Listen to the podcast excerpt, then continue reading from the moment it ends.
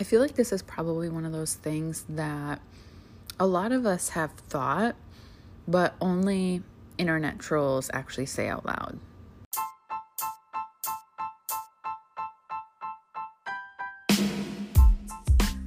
Welcome to the Anxious Therapist Podcast. My name is Jacqueline and I am your host.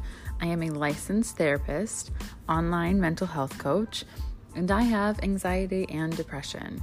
I am here to bring you raw, real, relatable content to remind you we are never alone. And today's episode is no different. Are you ready? Let's do this. The audacity of my husband to tell me he's tired after I'm the one who got up with the baby all night. Y'all, this was a huge point of tension in our relationship for a little bit. And today we're going to chat about the things we've thought but probably don't say out loud because we hear it. We know how awful and usually irrational it is. But I want to validate and normalize these thoughts and open up this conversation because that's what I do. There were so many mornings when I would be sitting out here feeding the baby, you know, chilling on the couch with him, and Derek would come stumbling out of the bedroom being like, Oh my gosh, I'm so tired. And I'm like, For what? Like, what? why are you tired? Because I don't remember you getting up with the baby at all, or you know, being up since 4:30 this morning with him, or you know, whatever. I'm thinking all of these things in my brain, not saying anything to him, just like look away, look back at the baby, focus on him. But I'm like, what the fuck are you talking about, dude? Your audacity to tell me you're tired right now? Not interested but he's allowed to be tired. He went to work the day before. He stayed up late working on work things. He also was woken up every time the baby, you know, cried in the night or whatever. Like, he is allowed to be a sleepy human. Just because I think I'm more tired, that gives me the right to say, like, you're not allowed to be tired? No. Okay? That's just like the memes, you know, like you don't know tired until you're a parent and you know these kids saying they're they're tired, well you don't you have no idea. Like yes, you're allowed to fucking know what it is to be tired even if you don't have children or you know, you didn't get up as many times as your partner did or whatever. It's not a competition. There's no tit for tat when it comes to this, okay? But I'm also seeing this a lot all across social media, anytime someone shares a struggle, there are people who A, either have the thoughts or B, have the thoughts and verbalize them, right? We call those internet trolls, where we say something, right? I might show up on my social media. And fortunately, I don't really know that I've had this experience personally, but I've seen it where you share a struggle and somebody likes to chime in and say, somebody else has it worse. Yep, I'm aware. I was not trying to take the cake for how terrible my life is, right? Because someone will literally always have it worse than you. That's just a fact. Someone in this world will always have it worse than you by some standard of the definition of what worse is, right? Someone else is homeless. Someone else is living in a third world country and doesn't have clean water. Someone else is wrongly accused and in prison for something they didn't do. Someone else is, you know, battling suicidal thoughts. Someone else is at war. Someone else is, you know, like there's, it's constant, right? That's not the point. We are allowed to have our struggles and still be grateful for what we have. So, I personally have struggled with this when becoming a new mom, when finding out I was pregnant. Some of my favorite people in this world have struggled with infertility. And when I found out I was pregnant and it happened pretty quickly for us, I was feeling the weight of that. Like, I didn't want to, like, I explicitly told Derek, let's not tell people. Let's just not say how long we've been trying. Let's just like leave it out of the conversation because I didn't want people to know the details about our journey. And looking back, that's not really fair to the integrity of our story, right?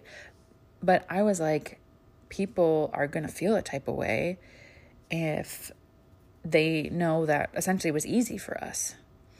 And I'm not allowed to struggle with my first trimester symptoms where I'm throwing up all day, every single day, completely exhausted, a hormonal, emotional wreck. Like, I'm not allowed to admit or share any of that because there are other women and families who would kill to be in my position, right? And that's a really toxic way of thinking. But I want to normalize. We've all had those thoughts, right? Like your favorite big influencer who is super wealthy, wealthy and lives in a beautiful home and has a really like picture perfect relationship and life and uh, you admire a lot of things about them and then you know they have the audacity to share about a time that they're anxious or you know a struggle that they're having or when they lose a loved one and it's like yeah well i bet it's easier to cry in your you know $600 sheets at night you know like you can your brain goes there at least you don't have financial problems. At least you don't have to do this by yourself because you're in a loving relationship, at least, right? And we do this. We like try to knock people down a peg as if their experience isn't valid because they have A, B, or C. And I want us not to do that. I'm trying really hard not to do that in my life when Derek comes out of the bedroom and says he's tired, he's allowed to be tired. Just because I perceive that I'm probably more tired doesn't mean that he can't be tired. I have the opportunity probably throughout the day to lay down at the same time as Lars and take a nap if I want to. He's going to go to work for the day. And when he gets home from work, he's going to exercise and move his body and eat dinner.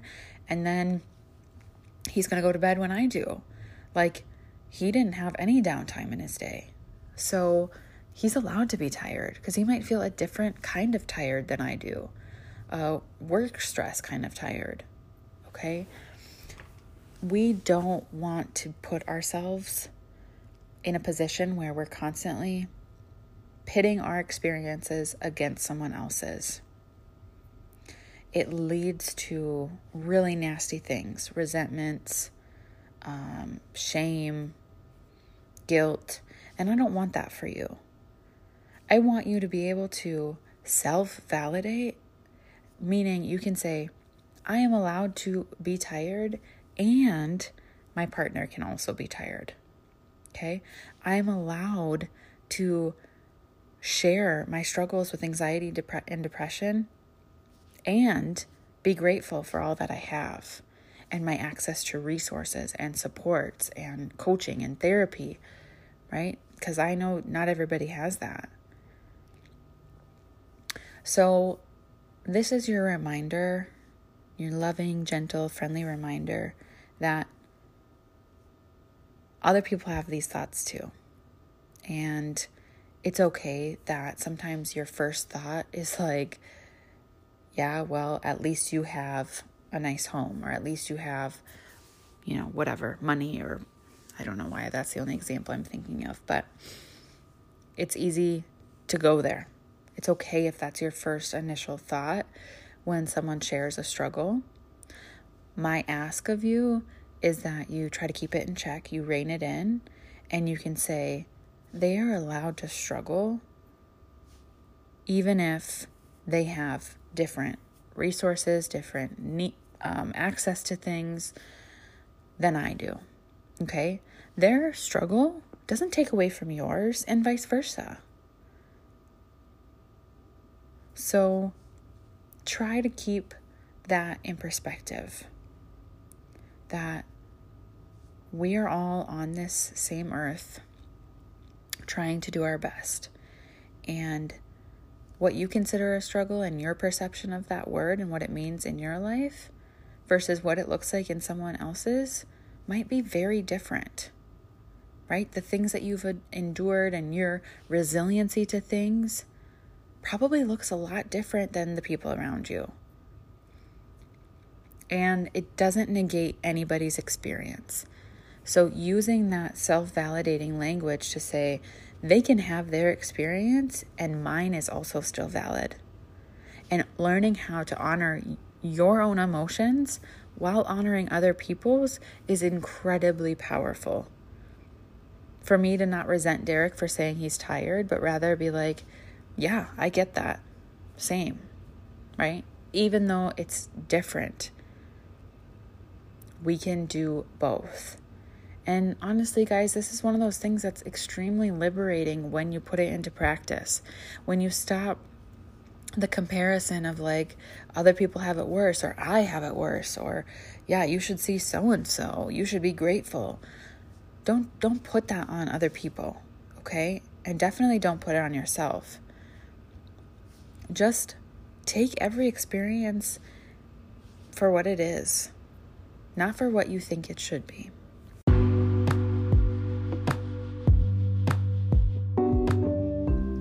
I'm tired, and I'm grateful for the sweet baby who needs me in the middle of the night. Right? Use and language as much as you can to honor opposing emotions, to make space for two things that are opposite, because they can both exist at the same time. I've been telling you guys this for years, but and language is going to change your life. You guys are amazing. I can't wait to see you in the next episode.